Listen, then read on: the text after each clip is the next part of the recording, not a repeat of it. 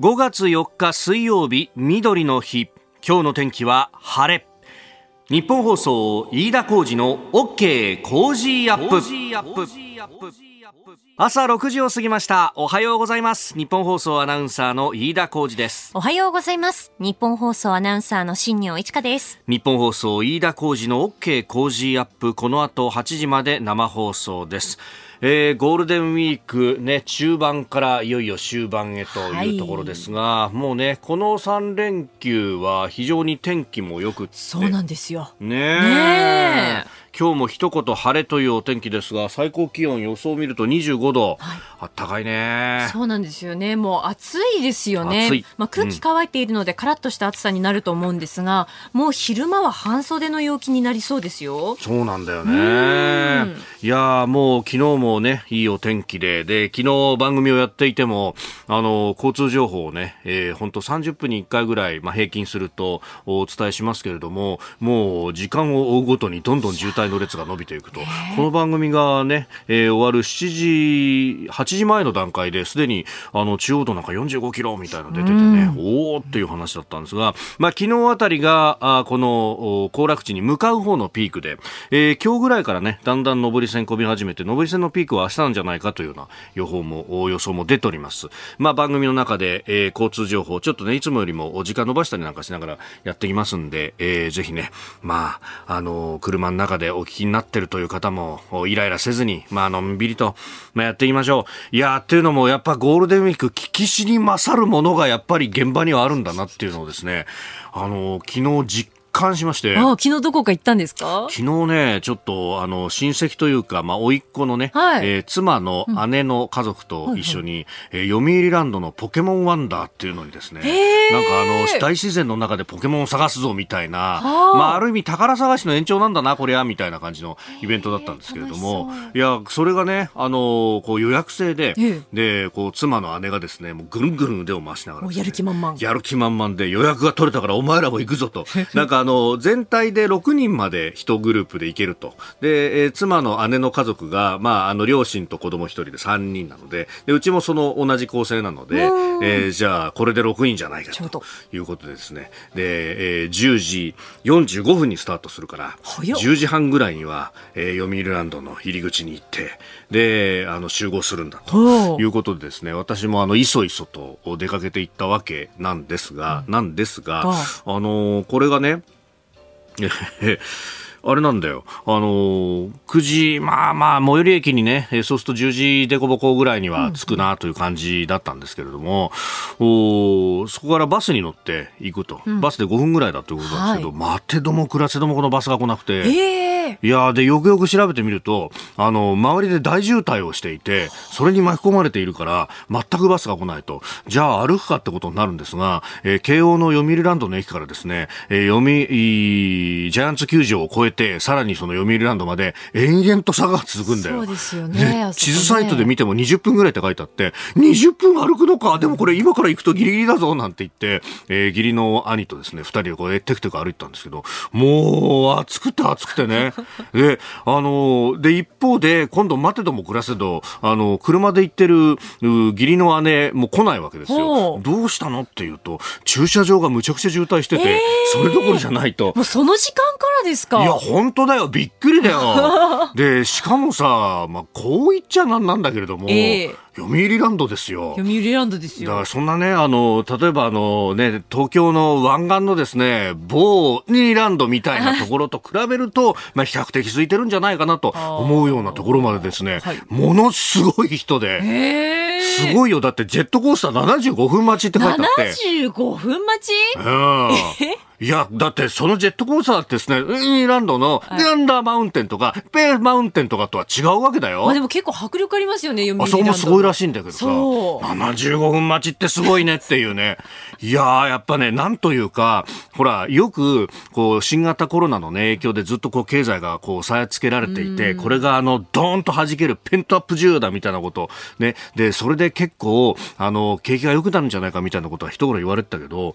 あるんだな、こういう需要っていうのはっていうのを目の当たりにして、だもうさ、アトラクション混んでるでしょ、はい、レストラン混んでるでしょ？でも、あの、ひ、ひ、イベント会場みたいなところもさ、なんか沖縄フェアやってて、竜神マブヤショーですみたいな。これも混んでるでしょ？もうどこ行っていいんだかおじさんわかんないよね？みたいな。いやー、やっぱね、押さえつけられたものが弾けるっていうのはそういうことなんだなと。無事にポケモンはゲットできたんですか？なんかね、はあ、あの、そのぐるんぐるん腕を回してたうちの義理の姉ってのが、ええ、もう3回目らしくて、回目？同じところで3回目だから、大体のありかわかると。で、あの、うちらの目標は見つけることじゃないと。はい、コンプリートだと。コンプリート。そう。だから、あのーまあ、今まで見つけられたことのないポケモンを探すのだって言って、ババババッと探した後に、ちょっとその、つ、つ、ツタのあたりになんかあるって言うから、ちょっとそのツタのあたり探してくれませんかとか、千葉市った目で言うと、ああ、わかりましたツタのあたりですねなんて、お竹林の中にどこにツタがあるかなみたいなところから始まってですね、あの、下働きをさせていただいたら、こう、ふくらはぎの裏が痛くてね、大丈夫ですか？今日はね、新業アナウンサーに任せよう何を言いますか？コージーゲットだぜ。言いたかっただけだろ。野生のコージーが現れた。野生のコージーじゃねえ。ひ弱だよ。えー、この後8時まで生放送です。いつも通りです。OK Cozy up。あなたの声を届けますリスナーズオピニオン。この OK 工事アップはリスナーのあなた、コメンテーター、私、飯田、新行アナウンサー、番組スタッフ、えー、みんなで作り上げるニュース番組です。ぜひメールやツイッターでご参加ください。えー、今朝のコメンテーターはジャーナリスト佐々木俊尚さん。この後6時半過ぎからご登場です。えー、まずは分かりやすい悪を見つけた時には逆に慎重になりたいという佐々木さんのご意見について伺ってまいります。えー、そして7時50分過ぎニュース7時、あ、ごめんなさい、6時50分過ぎニュース7時またぎのコーナー、えー、岸田総理イタリアに到着しております今日イタリアのドラギ首相と首脳会談と、えー、そしてこの後はイギリスに行って、えー、帰国をするという一連の外交について、えー、それからおはようニュースネットワークのゾーン7時10分過ぎですがロシアの国防省がマリウポリ攻撃再開と発表と、えー、地政学戦略学者奥山正史さんと電話をつなぎまして、えー、地政学的なあ今後の展望等々についても伺っていきたいと思います。えー、そして昨日は朝日新聞阪神支局襲撃事件から35年という日でもありました、えー、それを7時半ごろのニュースキーワードでさらに7時40分過ぎのスクープアップのゾーンでは、えー、ツイッター買収のイーロン・マスク氏が利用拡大に意欲というニュースも取り上げますここが気になるのコーナーですスタジオ長官各紙が入ってまいりました、えー、今日は緑の日ということで恒例なんですけれども毎日新聞は大事を緑色にしてそして、まあ、大事以外の部分もね、えー、いつもだと、まあ、水色でえー、使われているところを結構ね緑色に変えてという形でやっております。まあ緑ののね特集記事なんかも出ております。えー、朝日新聞一面は復帰50年それぞれの沖縄ということで、あのー、うん、ラジオパーソナリティとして、えー、有名なジョン・カビラさんの、まあ、ご家族の話というところを出しております。沖縄は日本は変わりましたか？カビラ家、え、琉球王族が祖先というね、えー、一面からあ展開しております。社会面に立つ、えー、展開してますね。えー、それからあ読売新聞は知床半島沖の観光船沈没事故について、えー、社長観光船運航時に不在、えー、規定違反認める定点連絡を怠る知床事故というふうに書いています。まあ、このえー、社長あるいはこの会社全体の体質等々というものが非常にクローズアップされているところでありますが、まあ、あのそれだけじゃない視点があるんではないかというあたりは後ほど、えー、佐々木俊直さんにね、えー、語っていただこうと思っております。まあ、まさにこの分かりやすい悪というものがあそう見えるというものがあるときに、えー、それ以外の視点というものが写真されてしまうんじゃないかというのが、まあ、ご指摘というところです。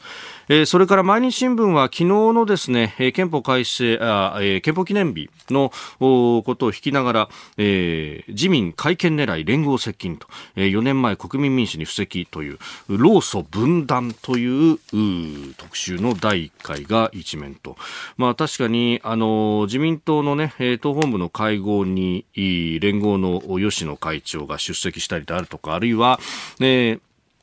麻生副総裁と会食をしたなんてことがね、えー、報じられたりというところで、まあ、自民党が接近しようとしているぞというあたりを書いて、えー、おります。えー、それから産経新聞はウクライナ危機侵攻新局面という特集、えー、核の脅し答えなき米欧軍事介入問われる覚悟という一面を書いております。で、えー、気になるところで、えー、ありますが、えー、日本経済新聞日米防衛戦略の目標共有対中ロ文書すり合わせ防衛省表明という、これ、あの、岸防衛大臣がですね、日経の質問に書面で回答したというところを一面トップに挙げています。で、えー、日米で安全保障の目標を共有して優先順位をすり合わせた上で新たな戦略文書をそれぞれ策定するということを表明しております。まあ、あの、装備開発、サイバーなど新領域の作戦を一体で練って、えー、中国に戦略的に対処をするんだということ、そしてその中で攻撃型無人機の積極活用についても言及、無人機を活用するんだというところの言及があったということであります。まあ、このウクライナ、ロシアによる侵略によって、まあ、この影響というものが、えー、心配をされていると、各世論調査を見てもですね、えー、8割ぐらいの方が、まあ、台湾海峡、あるいは、えー、尖閣諸島の情勢に対して影響があるんじゃないかということを心配していると、まあ、日本国内の、えー、世論というものも変わってきているし、また、アメリカにとってみると、やはりこの東アジア、えー、インド太平洋というものが注力する正面になるというところで、まあ、ここについての、まあ、重要なパートナーが日本であるというのは、まあ、言を待たないところであります。で、えー、日本の側もえー、与党、自民党などは、えー、防衛予算の積み増しというものを、求めているということもありますんで、まあ、あの、その辺も含めてですね、え、どうやっていくのか、まあ、今年は特に、え、3文書と呼ばれる国家安全保障戦略、並びに防衛、計画の対抗、そして中期防衛力整備計画、え、これを見直すという節目の年にも当たるということで、まあ、こういった、え、書面でのインタビューというものが出てきたようであります。え、ここが気になるでした。この時間からコメンテーターの方々にご出演いただきます。今朝はジャーナリスト、佐々木俊直さんです。おはようございます。おはようございます。よろしくお願いします。えー、まず、佐々木さんのプロフィール、改めてではありますが、簡単にご紹介いたします。えー、毎日新聞社、アスキーを経て、フリージャーナリストとして活躍し、現在は東京と長野、福井の3拠点の移動生活者でいらっしゃいます。インターネットやコンピューターのテクノロジーが社会をどのように変容させ、またその先にどんな未来ビジョンが待ち受けるのか、できうる限り、え事実に基づいて描写することを基本的なテーマとしていらっしゃいます。え最新刊は読む力4万部突破されたそうですね。ありがたいことです。えー、良質な情報を集めて読むことで知識や視点を身につけるスキルについて追求している、えー、383ページの意欲作。これゴールデンウィークで、えー、このタイミングでよし思うっていう方結構いらっしゃるね。結構ね、ツイッター見てると、この連休に読んでいただいてる方がたくさんいらっしゃるみたいで、ありがたいですね。本当、なんというか、頭の中のこう思考の整理だとか、自分の情報の取り方の棚卸しみたいなね。そうですね。こういうことができるんだ、みたいな。静かな時間だからこそ、そういうのをね、改めてやってみていただくといいかなと思うんですけれど。えー、そして、あの、音声プラットフォーム、 Voicy で毎朝考えていることを発信されていますが、えー、このところの配信で気になったのが、分かりやすい悪を見つけた時には逆に慎重になりたいというお話。うん、よくほら、なんかいろんなニュースがあってね、例えばほら、知床で、ね、はい、観光船が沈没したってもうすぐ、けしからーんって起こるんだけど、はい。なんかそこで起こっても別に何も自分にとって得るものはない。逆にね、周りの人からあの人怒ってばっかりだよねって思われてしまって、はい、あんまり益はないと思うんですよね。もちろん、社会を変えるために怒ることは時には必要なんだけど、それをツイッターで脊髄反射して怒るってのはあんまりそれにつながらないかなと。でどっちかというとね、僕はね、いつも心がけてるのは、なんかこう、いかにも分かりやすいけしからんニュースが出てきたら、はい、脊髄反射しないで次の続報とか、うん、あるいはそれに対する分析を待つみたいなね。で、なんかそうするとしばらく経ってから、いや、実はこの背景にはこういうのがあったんだよねっていう分析だったりとかね、出てくるわけです。例えば、先日ほら、吉野家の取締役の方がね、はい。なんかあの、かなりけしから発言したことあったじゃないですか。生娘、しゃぶそうそうそう、なんかラジオで言うのもはばかれるようなね。あれもだからなんかすぐ脊髄反射してみんな怒るんだけど、そうじゃなくて、しばらくワンテンポ置いてから、いろんな多分マーケティングの専門家が、はい、ああいうマーケティングの考え方はちょっと古いよねとかね。なんでああいう発言が今出てくるのか、しかもあの人ね、言ったら40代なのに、まだ若いのにみたいなのとかね。そうなんですよ。僕ほとんど同い年ぐらいの世代で。ね、言葉で聞くとね、なんか70歳ぐらいの人が言ってるかなと思ったら。そうなんですよね。ねで、そうするとその背景みたいなのが見えてきてから初めて、あ、なるほど、こういう分析があるのかと思って、それについて発信するとかね。そういうことやった方が多分ね、自分にとってもなんかいろんなこう、知識とか、教養とか身につくし、メリット大きいんじゃないかなと。だから脊髄反射しないで、はい、いろんな視点とかが見えてきたところで、反応する方がいいんじゃないかなと思うんですよね。まあ、脊髄反射しがちだし、それでこうね、わーっと勢いに任せるといろんなこと書けるっちゃ書けるんだけど、でもね、後から考えるとですでも結局、脊髄反射って個人攻撃になっちゃうわけでしょ。で、個人攻撃してもね、大体の物事は解決しないですよね。いくら怒りをね、こう、みんなで噴出したとしてもね。で、問題ってのは大体なんかこう、構造的なものが多いので、はい、構造を変えない限り問題解決しないわけだから、怒りでね、もはや問題解決しなくなってんじゃないかなと思うんですよ。ああ、あの、佐々木さんね、えー、ノートにも様々論考を出してらっしゃいます。もともとね、あの、まあ、メル、メルマガジンそうですね。もう2008年からやってるんで、700号ぐらい出してるんですけど、毎しかも毎回毎回ものすごい文字数の。そうですね。7000文字とか8000文字とか書いてるんですけれど。で、あの、村上春樹さんの、えー、まあ、10年以上前のイスラエルでのね。あ、そうです。エルサレム賞受賞の際、はい、壁と卵っていう有名なスピーチで、あれもね、壁ってのがこう、システムとか権力で、卵ってか弱い存在だと。だから卵の味方をしていくっていうのが村上さんのそのスピーチだったんだけど、はい、僕は今の時代にはね、なんか、なんか強い権力と弱い卵っていう、その二項対立自体があんまり有効じゃなくなってきていて、だってシステムを作ったのは我々なわけですからね。はい、だから我々がシステムとある意味、その共犯関係というか、うん、お互いにこうね、相互依存してるってことを前提にした上で、システムとこう対抗してひたすら反権力で戦うんじゃなくて、システムをうまく利用するっていうね。まあ、あの、IT の用語で言うと、ハックする。ハックする。言い方をするんですよね。もう活用して、それをここで世の中変えていくって方が健全なんじゃないかと。だから、今はね、やっぱ反権力よりハックだよね。ハック。ね、でも本当、今の脊髄反射の話ともすごく通うなと思ったのが、脊髄反射するって確かにその壁に向かって思いっきりものを叩きつけるとか反対するってことだけど、そうじゃなくて、一歩引いてそのシステムの欠陥を直すっていうのがまさにその壁を直していく作業というか。そうですよね、うん、だから壁を壊したらよくなるかと。それ単に無政府になるだけじゃんっていうねそうじゃなくて壁がこう我々にとってより優しいものになるように回収していくってことの方がいいんじゃないかなと思うんですよね。それってだからままさに、うん、あの本来の意味の保守主義というか、うん、あの全部ぶち壊すんじゃなくて一個一個手直ししていくっていう意味だったりするのかなと思ったんですけど、ね、まあそうですね。よより良き意味での保守っていうのは本当はそうだったんだと思うんですよ。でもリベラルだってね本当はね、はい、そうやって我々民主的であることが必要なんだけど、なんか民主をこう完全に放棄して、なんか絶対的な正義を盾にねこう戦うだけになっちゃってるってのはやっぱりまあ、構図としてあんまり良くないわけで、だからより良きリベラル、より良き保守っていうのもちょっと我々は考える必要があるんじゃないかなと思いますよね。お聞きの配信プログラムは日本放送飯田浩司の OK コージーアップの再編集版です。ポッドキャスト YouTube でお聞きのあなた、通勤や移動中に最新ニュースを押さえておきたい方、放送内容を少しでも早く知りたい方、スマホやパソコンから radiko のタイムフリー機能を使うと放送中であれば追っかけ再生も可能ですし放送後でも好きな時間に番組のコンテンツを自分で選んでお聞きいただけます。4月から番組が少しリニューアル。6時台に紹介するニュースをボリュームアップしました。ニュース全開でお送りします。そして7時台の後半にはエンタメスポーツのコーナー。こちらもさらに充実したラインナップでお届けします。日本放送のエリア内でお聞きの皆さん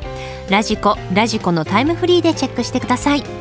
ツイッターでは最新情報を発信中ぜひフォローして番組にご参加ください。あなたと一緒にニュースを考える飯田浩二の OK 工事アップ。この時間からコメンテーターの方々と7時をまたいでニュースを掘り下げてまいります。今朝はジャーナリスト佐々木俊直さんです。えー、引き続きよろしくお願いします。よろしくお願いいたします。えー、まず株と為替の値動きをお伝えしておきます。現地3日のニューヨーク株式市場ダウ平均株価は前の日と比べて67ドル29セント高い。3万3128ドル79セントで取引を終えました。ハイテク銘柄中心のナスダック総合指数は200あごめんなさい。27.74ポイント上がって1万2563.76でした。一方円相場1ドル130円10銭付近で取引されて、えー、まあ先週末急落した後ということで、まあ、短期的に売られすぎたと見て買いが優勢ということではありました。ただ、えー、現地4日にですね、えー、FOMC アメリカの連邦公開市場委員会、えー、アメリカの中央銀行の政策決定会合ですがここの結果発表を控えて様子見ムードも強かったということで小幅な値動きであったというところです、えー、さてでは取り上げるニュースこちらです。岸田総理イタリア到着今日ドラギ首相と首脳会談。東南アジアとヨーロッパを歴訪している岸田総理大臣は昨日4番目の訪問国イタリアに到着しました。え今日ドラギ首相との首脳会談に臨みウクライナ情勢などをめぐって意見を交わすほかローマカソリック教会のフランシスコ教皇と会談する予定です。えー、そして明日イギリスのジョンソン首相とロンドンで会談し6日に帰国の予定となってております。まあ、岸田外交ということで、ゴールデンウィーク各国回ってます。そうですね。はい、日本がね、この世界の安全保障、あるいはまあ国際秩序ですね、戦後のリベラルな国際秩序に対して何を寄与できるのかっていう、すごい、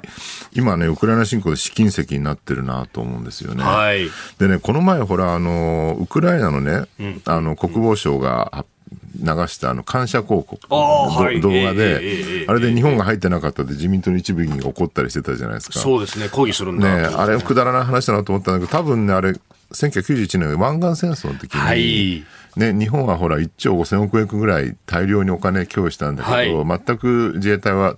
出さなかったので、クエートのその感謝広告にね、はい、名前が入ってなくて、あれがすごい日本にとっては屈辱的でですね、あんなにお金出したのにっていう、ね、すごいトラウマになったと。そう、あれがもう大変なトラウマになってたので、多分今回の自民党の反応っていうのはそこから来てんじゃないかなと僕は。まあその記憶が呼び覚まされた。たんですけどね。まあもう二十数年前ですけれど。そうですよね。ね30年ぐらい前の話ですもんね。ただね、ここで考えなきゃいけないのは、そこにた起こっててもまあしょうがないわけで、じゃあ、はい、現状ね、その国外にそう簡単にね、自衛隊を派兵できるわけではない制約がある中で、一体日本が何ができるのかっていうことをね、考えなきゃいけない。まあ第二次安倍政権ね、岸田さんの前の前の政権で、はい、えー、自由で開かれたインド太平洋っていうね、うん、新しいこう、なんていうか、はい、平和な枠組みを、構想を作って、これは、うん、多分戦後日本が初めて国際社会の中で、その枠組みを提示したっていうのは画期的だったっていうふうに評価されてるわけですよね。まあそう言いながら今回ね、インドがね、果たしてロシアにどこまでね、強く出れるかっていうね、うね。まあ、武器を提供されたりしてるわけで、はい、兵器をね、っていう問題あるんだけど、まあ、その枠組みを提示できたっていうのはすごく僕は大きかったなと思うし、その延長線にじゃあ岸田政権がどこまで、はい、その今までのようにね、こう縮こまって日本は何もしません、平和を守ります、えー、軍隊出しませんって言ってるだけじゃなくて、まあ、国際社会で名誉ある地位を得たいと思うっていうね、はい、日本国憲法ね、全文に書いてあるように、どこまで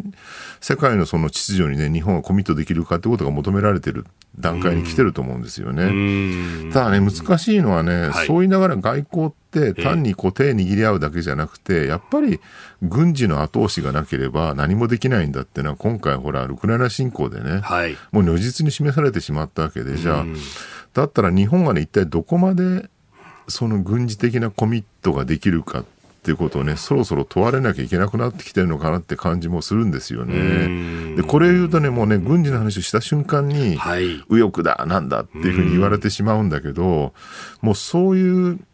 そういう発想そのものがもはや全盛期的というか、はい、昭和の発想であって、軍事のことを語らずに、はい、外交や安全保障は語れないってことはね、ちゃんともう一回我々はね、認識しなきゃいけないと思うんですよね。それこそね、なんか、そういうのを語るやつはけしからんっていうのがね、日本のアカデミアの主流だったわけで、はい。ね、例えば小泉悠さんみたいなね、素晴らしい軍事の専門家が全くアカデミアに受け入れられなくて、ようやく東大のね、講師になってるっていうね、そういう現実だったりとか、結構今だから安全保障の人たちはね、自分たちがいかに干されてきたかみたいなことをね、これを機に語られてる人が多くてですね。確かにそうですよね。そうなんですよ。本当、あの、それこそ小泉さんの例なんかは、ね、うん、東大の池内聡さんとかが、うん、もう資材まで入れて、そうなんですよね。が必死に支えているって、い、う、ま、だにその構造はしかも変わってないんですよっていう話をされますね。で、あの、防衛省のほら、防衛研究所、はい、通称防研の人たちが結構今、今回メディアに発信するようになってきてて、ねはい、あれに対してまたね、元読売新聞の記者の人とかがアゴラとかで書いてたんだけど、なんか、国の機関のね、研究者がね、はい、なんか発信するのはけしからんみたいなことね。国のプロパガンダ を、活動をか、あの、片棒担いでるじゃないか、みたいな話を書いてます、ね、でも他に専門家をちゃんと育ててこなかったから、国の防衛研究所の人たちが発信、一生懸命発信してるわけであってね。だから我々いかにこの軍事とか安全保障の問題をね、可能にしてきたかってことをね、はい、ちゃんともう一回認識しなきゃいけない時期に来てるんじゃないかなと思うんですよね。うんまあ、このね、あの、言論の環境というか、その辺も、まあ、ある意味戦後、この冷戦下の構造ってものが、まあ、メディアの環境もそうかもしれません。そのままになってしまっていると。そうなんです。だからね、なんだろう、あの、NHK がね、昨日世論調査の記事を出していて、はい、憲法改正どうしますかと、うんうんうん、でね、実はすごい憲法改正必要があると思うって人がね、2018年だから4年前は29%がいなくて、まあ、いらないって人とは27%、ほぼ拮抗してたんですけど、今回の調査だとね、憲法改正必要だって言ってる人が35%で、必要がないが19%。もうね、ダブルに増えてきてるっていう感じなんですよね。はい、でね、ここまでね、意識が変わってきてるんです。しかもね、その理由っていうのがね、なんかね、ほら、憲法改正ってすぐ右翼みたいなイメージで語る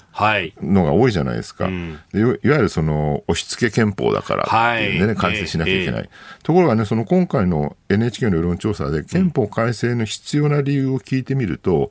押し付け憲法だからって言ってる人は6%しかいないんですよ。少ないんです。で、圧倒的多数57%は何て答えてるかっていうと、はい、日本を取り巻く安全保障環境の変化に対応するため必要だからと。だからね、ウクライナ侵攻とかを間近に見て、いや、これはね、やばいよねっていうんでみんな良識的に判断するようになってきてるってことだと思うんですよ、ね、なるほど。あの NHK の世論調査で憲法を改正すべきではないかという方が、うん、あ3割ちょっとと。そうですね。で、えー、必要ないという方と、まあ、ある意味ダブルスコアのような。そうですね。35対19っていうことになってきてる。しかも憲法改正の理由が、はい、いわゆるね、旧来ずっと右派が言ってきたような押し付け憲法だからって言ってる人は本当にわずかしかいなくて、半数以上の人が日本を取り巻く安全保障環境の変化にとってね、改正が必要だっていうふうに言ってらっしゃると。だから僕らが、まあ、うん、まあ、ある意味こうね、自発的にというよりは、周りの環境がこれだけ変わっちゃったんだから、もう変えるしかないでしょう、そうなんですよね。だから当然、まあ誰もがね、これを見て台湾侵攻の可能性みたいなのに目をいくだろうし、まあ、さらに言うとね、それこそロシアがね、北海道とか、まあかつて言われてたようなね、その北海道侵攻みたいなことまた可能性あるんじゃないかって不安を感じる人も当然出てきていると。はい。その中でやっぱりその状況に対応せざるを得ない。ある意味日本の戦後ってね、もちろん、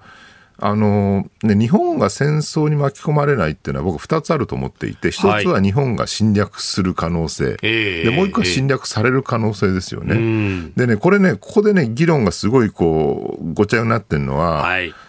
その左派の人たちは日本には憲法9条があったから戦争に巻き込まれなかったんだって言い続けてるわけですよ。うん、確かにこれはね、日本が侵略、他国を侵略するとかっていう可能性を潰したという意味では、救助には意味があったと思うんですよ。アメリカが何かするときに一緒にやるってことはそうそう、ベトナムに派兵するとかね、ベトナム戦争の時に、それはなかった。はい、でも一方でベトナムあ、日本が他国から侵略されない可能性を潰してきたのは憲憲法9条じゃないですよね。これ明らかに日米安全保障になったわけで、はい、軍事同盟を持ってたからだっていうね。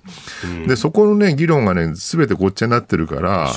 なんか9条があれば、他から侵略される心配がないというふうに思っちゃってる人が多かったっていうね。そうが、なんか、あの、短絡してしまうそうなんですよ。そんなわけはないわけで、えー、でまさにその他国から侵略される可能性が、えー、9条とか関係なしにあるっていうのが分かってしまったのが、今回のウクライナ侵攻がね、まさに示してしまった現状なわけですよ。で、ここをね、ちゃんと認識しなきゃいけないなと思うんだけど、なんかそこが認識できてない人がね、すごいバグってしまってるっていうのが現状なのかなと。例えば、毎日新聞がね、はい、えー、っと、これ、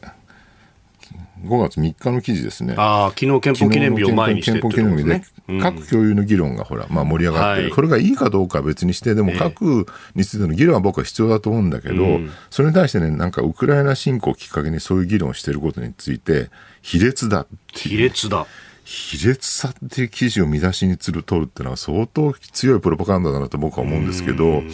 議論すること自体をね、卑劣だって言っちゃ僕はいけないと思うんですよ。それはある意味の言論封殺、うん、そうなんですよね。安全保障の専門家の人で言うと、核共有はあまり意味がないと、そんなことよりもアメリカ軍にきちんと協力していくことが大事だと、いうことを言ってる人が多いと思うんだけど、まあ、議論すること自体は僕は否定はしちゃいけないんじゃないかなっていうね。えーえー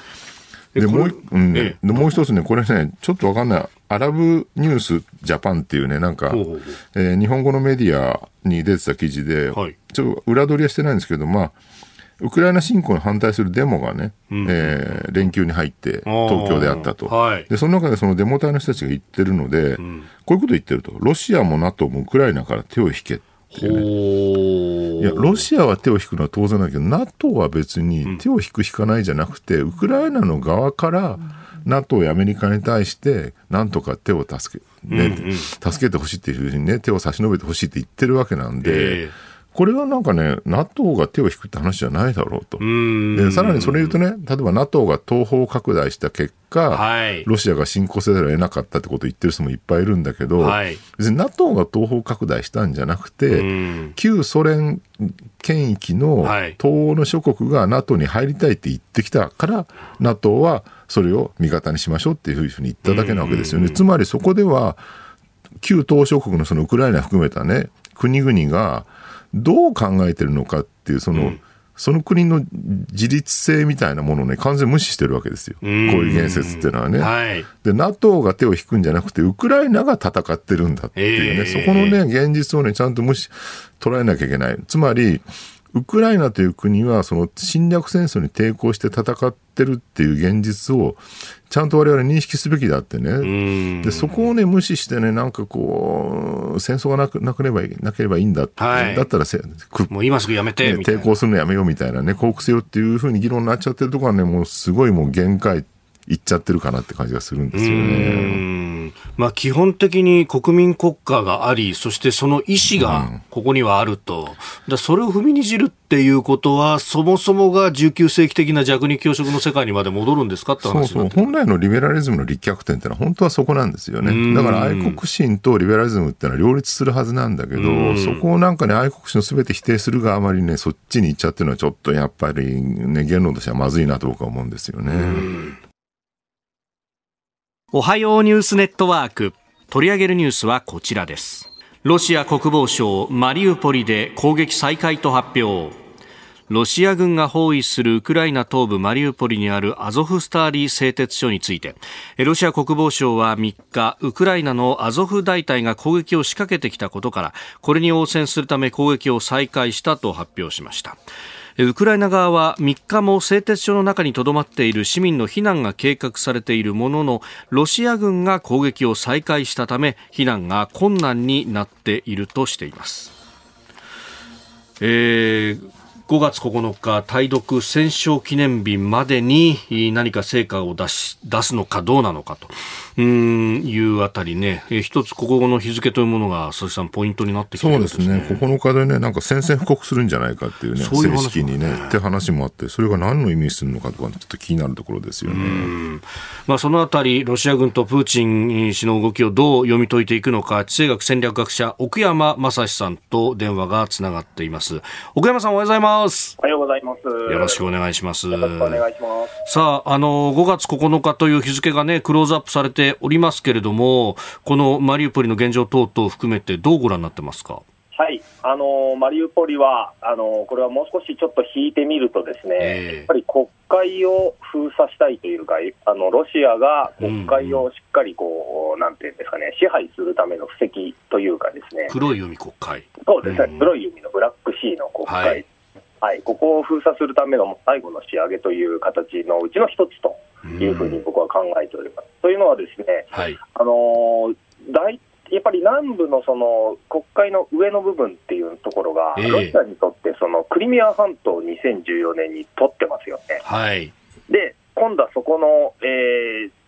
まあ、地図を皆さんちょっと想像していただければと思うんですけど、うんうん、そこの上の部分のところの海岸線の部分を全部取りたいというのは、ロシアの悲願のうちの一つですよね。それともう一つ、そこからやはりあの南部の方のその沿岸を全部取るためにはですね、はい。あの大都市で唯一、ロシア軍って今、取れてる、成功してるのって、この南部のヘルソンしかないんですよね、はい、でそれをあのロシア側とやっぱつなげるには、途中で必ずマリウポリに取らなきゃいけないと、はい、いうことですよね。あの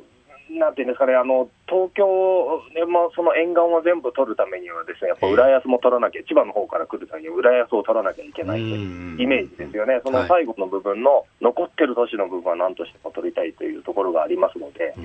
仕上げの部分としてやっぱりここは欲しいというところで、ロシアの威信にもかけて、ロシア軍はここを必死に取りに来てるんだなというふうに見ております。あ、まあ、一方でね、いろんなあの報道が出てますけれども、それこそヘルソンに関しても、ロシア軍はちょっと押されてるんじゃないかであるとか、全体的にロシア軍の士気の低さだとか、あるいはあの将軍クラスもガンガン狙われていて、総参謀長も現場まで来ざるを得なくなったみたいな話まで出てますけれども、この辺ってどうご覧になります？はい、あのゲラシモフさんっていう、まあ、非常にあの戦略論の世界では有名な方で、まあ、この方が2014年のその、えー、いわゆるから始まっているというハイブリッド戦の以前まで作った人なんじゃないかという最大の戦略家と言われていますが、まあ、そのような方がわざわざ現場に行かなければならないほど、ロシア軍そのものは完全に腐敗しているというか、もう構造的にもうあの直せないところまで来てるぐらいひどかったというのが分かってますよね。はい、この、えーはい、えあの例えばあのなんですけど、ロシア軍、まあ、弱いためというか、その上の方で、ですね、まあ、これ、2014年から、まあ、あの2008年の部分ですね、もうすでに戦いをずっと行ってまして、はい、でその時に、えー、2008年の、えー、グルジア、ジョージアですね、今。の。はい、ジョージアに行った時にですね、あのやはりもう装備が古いということで、あんまりうまくいかなかったので、一応、軍の改革はしてたらしいんですよ。はいであのまあ、あの人が多いだけで装備が古いと、まあ、ソ連時代のものだということで、サイズを、うん、軍のサイズをやっぱり小さくして、ですね、えー、であの長数精鋭でいこうということで、まあ、それがあの2014年、成功した部分はあるんですけど、実際にあの蓋開けてみて、今回あの、西側のこの軍事専門家が全員言ってるのは、ですねこれほど組織が腐ってるとは思わなかったということなんですよね。でどう腐ってるかというと、ですねあの無線通信のシステムあってね、はいうん、あのシステムがあの暗号化されてないのを使っているという、うんうんうん、ひどいの、みんな。もうすでにこれ、飯田さんもご存知かもしれません、えー、そのえー、民間の、えー、はい、携帯電話だとか。ができないので、はい。えー、民間人の携帯電話を奪ってですね、うん、それもともちろんあのロあのウクライナ当局には盗聴され放題なんですが。うん。これを使ってやってると、あと、まあ、あのいわゆるハム無線っていうんですかね、あの無線トあれを使って、あの暗号使ってないので、うん、えー、えー、あのそれでも通信の内容が筒抜けになってるっていう状況ですね。最悪なのは、その無線が、えっと、ウクライナ側にこの民間人にジャックされて、ですね、はい。えー、2013年のこれ、大ヒットであるサイのですねカンナムサイルってご存知ですか、あ,、はいはいはいはい、あれを逆にあの嫌がらせでウクライナ側が流してて、ね、えー、現場の指揮官が全く通信できないという状況に今、ありますね。えー、スタジオにはジャーナリスト佐々木俊直さんもいらっしゃいます。奥山さんよろしくお願いいたします、はい、おお世話になっております。お世話になります。あのーアメリカ軍がね、相当な情報提供してるってウクライナ軍に対してあって、例えばそのロシアの軍がどこにいるかとか、そういう細かい情報までこれ、実は提供してるんでしょうかね。はい、あのこれは確実に提供していると思います、アメリカ側は公表しないんですが、もうすでに、えっと、報道ベースでは、えー、相当、まあ、一応スクープという形で、アメリカ側が、まあ、提供しているというのは、もうあの周知の、まあ、公然の秘密という状況ですよね。はい。相当細かくあの、しかもリアルタイムで上げているということは、あの分かってる範囲では分かってますね、はい、そうすると、まあ、それでロシアの戦車とかがね、相当何百台というふうに破壊されてるみたいな話もあるんですけど、この状況だと、もうなんか、ロシア軍の投入された部隊のうち4分の1ぐらいが破壊されてるみたいな話があるようなんですけど、これ、戦闘継続っていつまで可能なんですかね、ロシアの側っていうのは。あのこれがまさにその戦争に今、回の5月9日で戦争に入るかどうかっていうところがやっぱり鍵になってくると思うんですよね。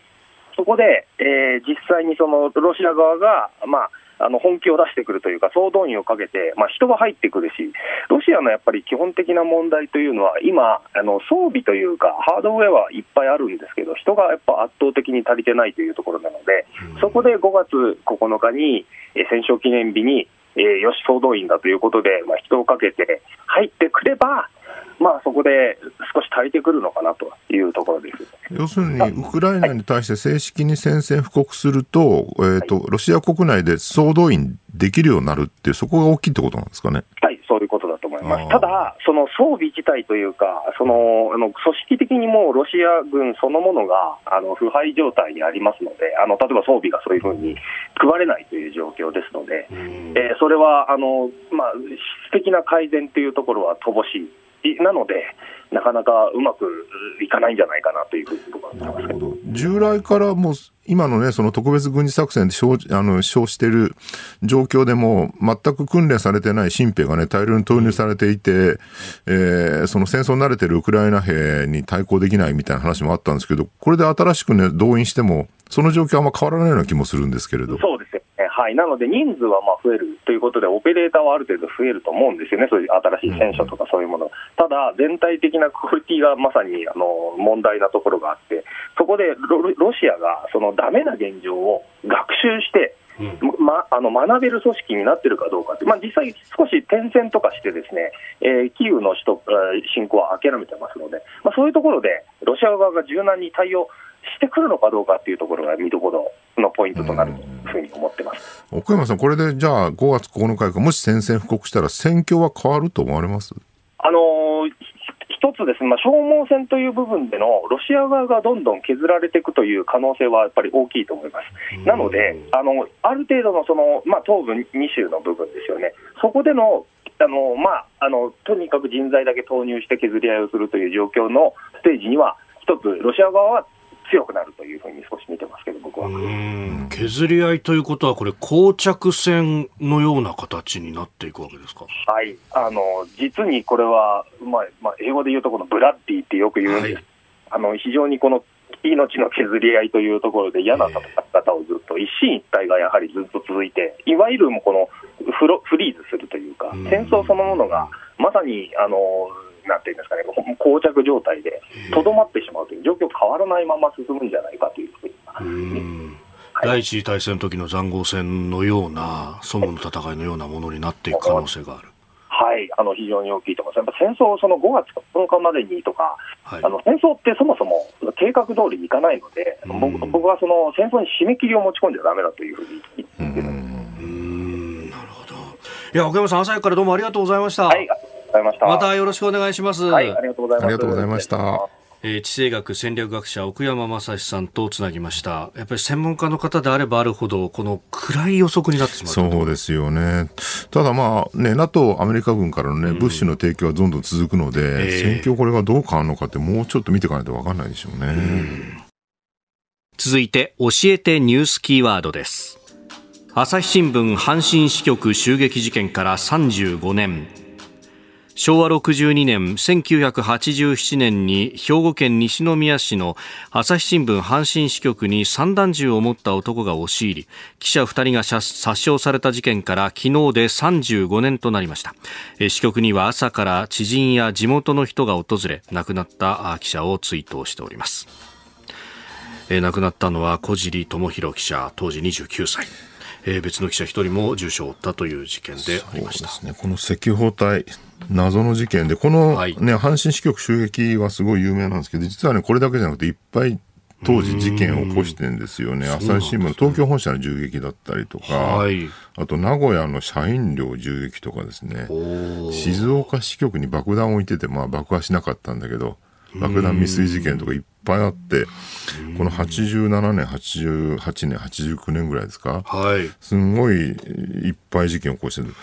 で僕この時はまだね新聞記者になってなかったんだけど、まあ、入社したのは1988年ってこの阪神局の翌年なんですけれどこ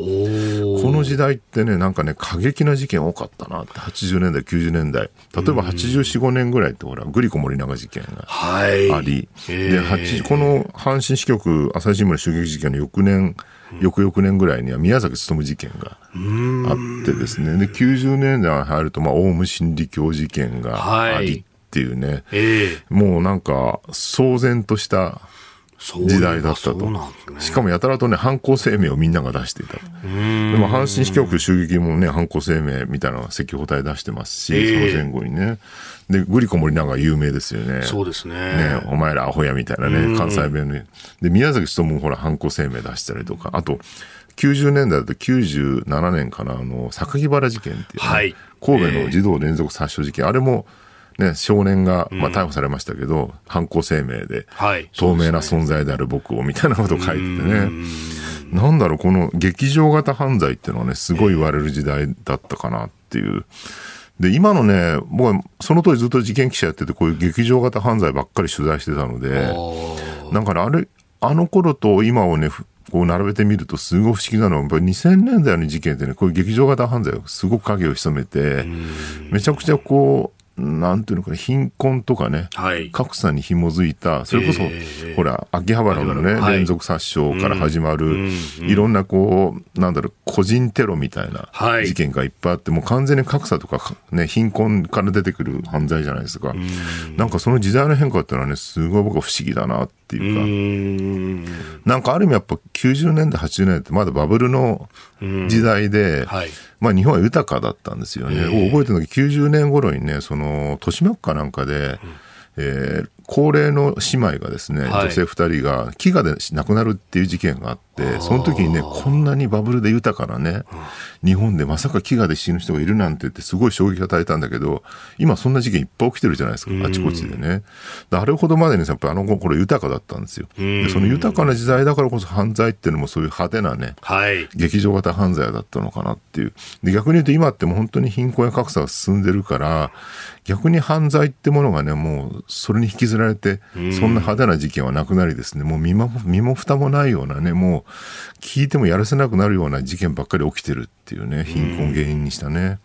なんかその時代の変化っていうのは、なんとも言えないなというふうにね、思うんですよね。で、確かにあの劇場型犯罪が多発したあの頃っていうのは、うん、じゃあその社会的な背景は何なんだろうとかって、ものすごくこう掘り下げがあったんですが、今、例えばその貧困をこう、ベースにしたような、まあ、市場氷河期だとかっていう、そういうことに対しての、なんか社会全体が掘り下げるっていうのが、ないまま、こう、消費されていくようなところがそうなんですよね。まあ、ある意味ね、分析しようがないっていうね、身も蓋もなさすぎるっていうところはあるのかもしれないんだけど、まあ僕なんか社会部記者やってた頃、その80年代、90年代ですけど、あの頃っていうのはね、やっぱり事件が起きたこと、その事件を分析することから社会を逆照射してですね、この今の社会の歪みって何なんだろうっていうのをこう考えるっていうのは結構多く行われてたんですよね。うん、あの、あの、その時にね、えー、かつの劇場型の犯罪から、うん、えー、今はまあデフレ不況であったりとか、そういうところが原因なんじゃないかそうですね。ロスジェネとかね、就職氷河期世代って言われてる人たち、えー、今もう50歳ぐらいに、ね、差し掛かりつつあるんで、はい、今後ね、ますますそういう事件が増えていくんじゃないかなっていうね。もうなんか悲しいけどね、なんか日本ではなぜかね、このロスジェネの人たちは僕はね、政治勢力になるんじゃないかと前は思ってたんだけど、えー、やっぱりそのすごい見捨てられた世代で、数も多いので、はい、なんかね、どんどんそうならずにね、なんか個人テロみたいなね、なんかこう、そういう犯罪に走ってしまうっていうところまたこの世代の僕はね、悲しさっていうのがある感じがして、なんとも切ないですよね。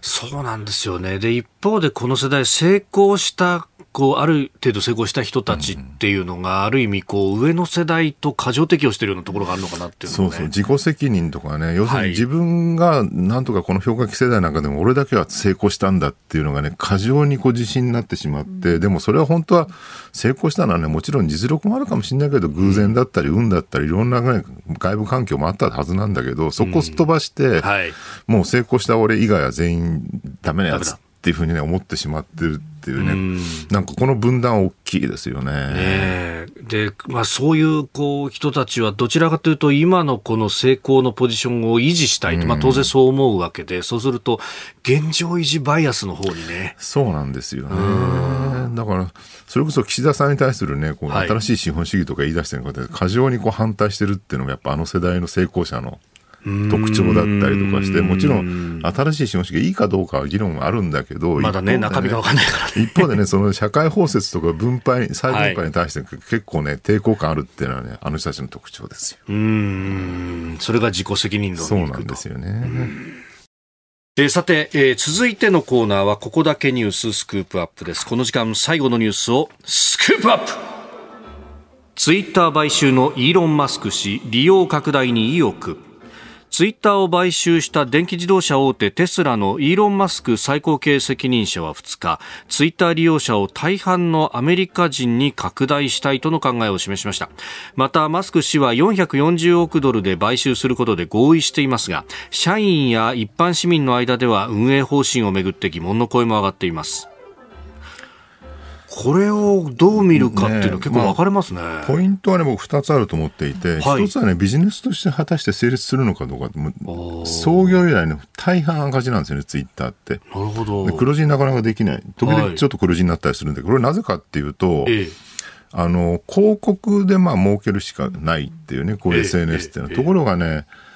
なんだろう、YouTube とかだとほら、3分とか4分とか見るじゃないですか。そう、ね、その時間あれば広告流せるんだけど、はい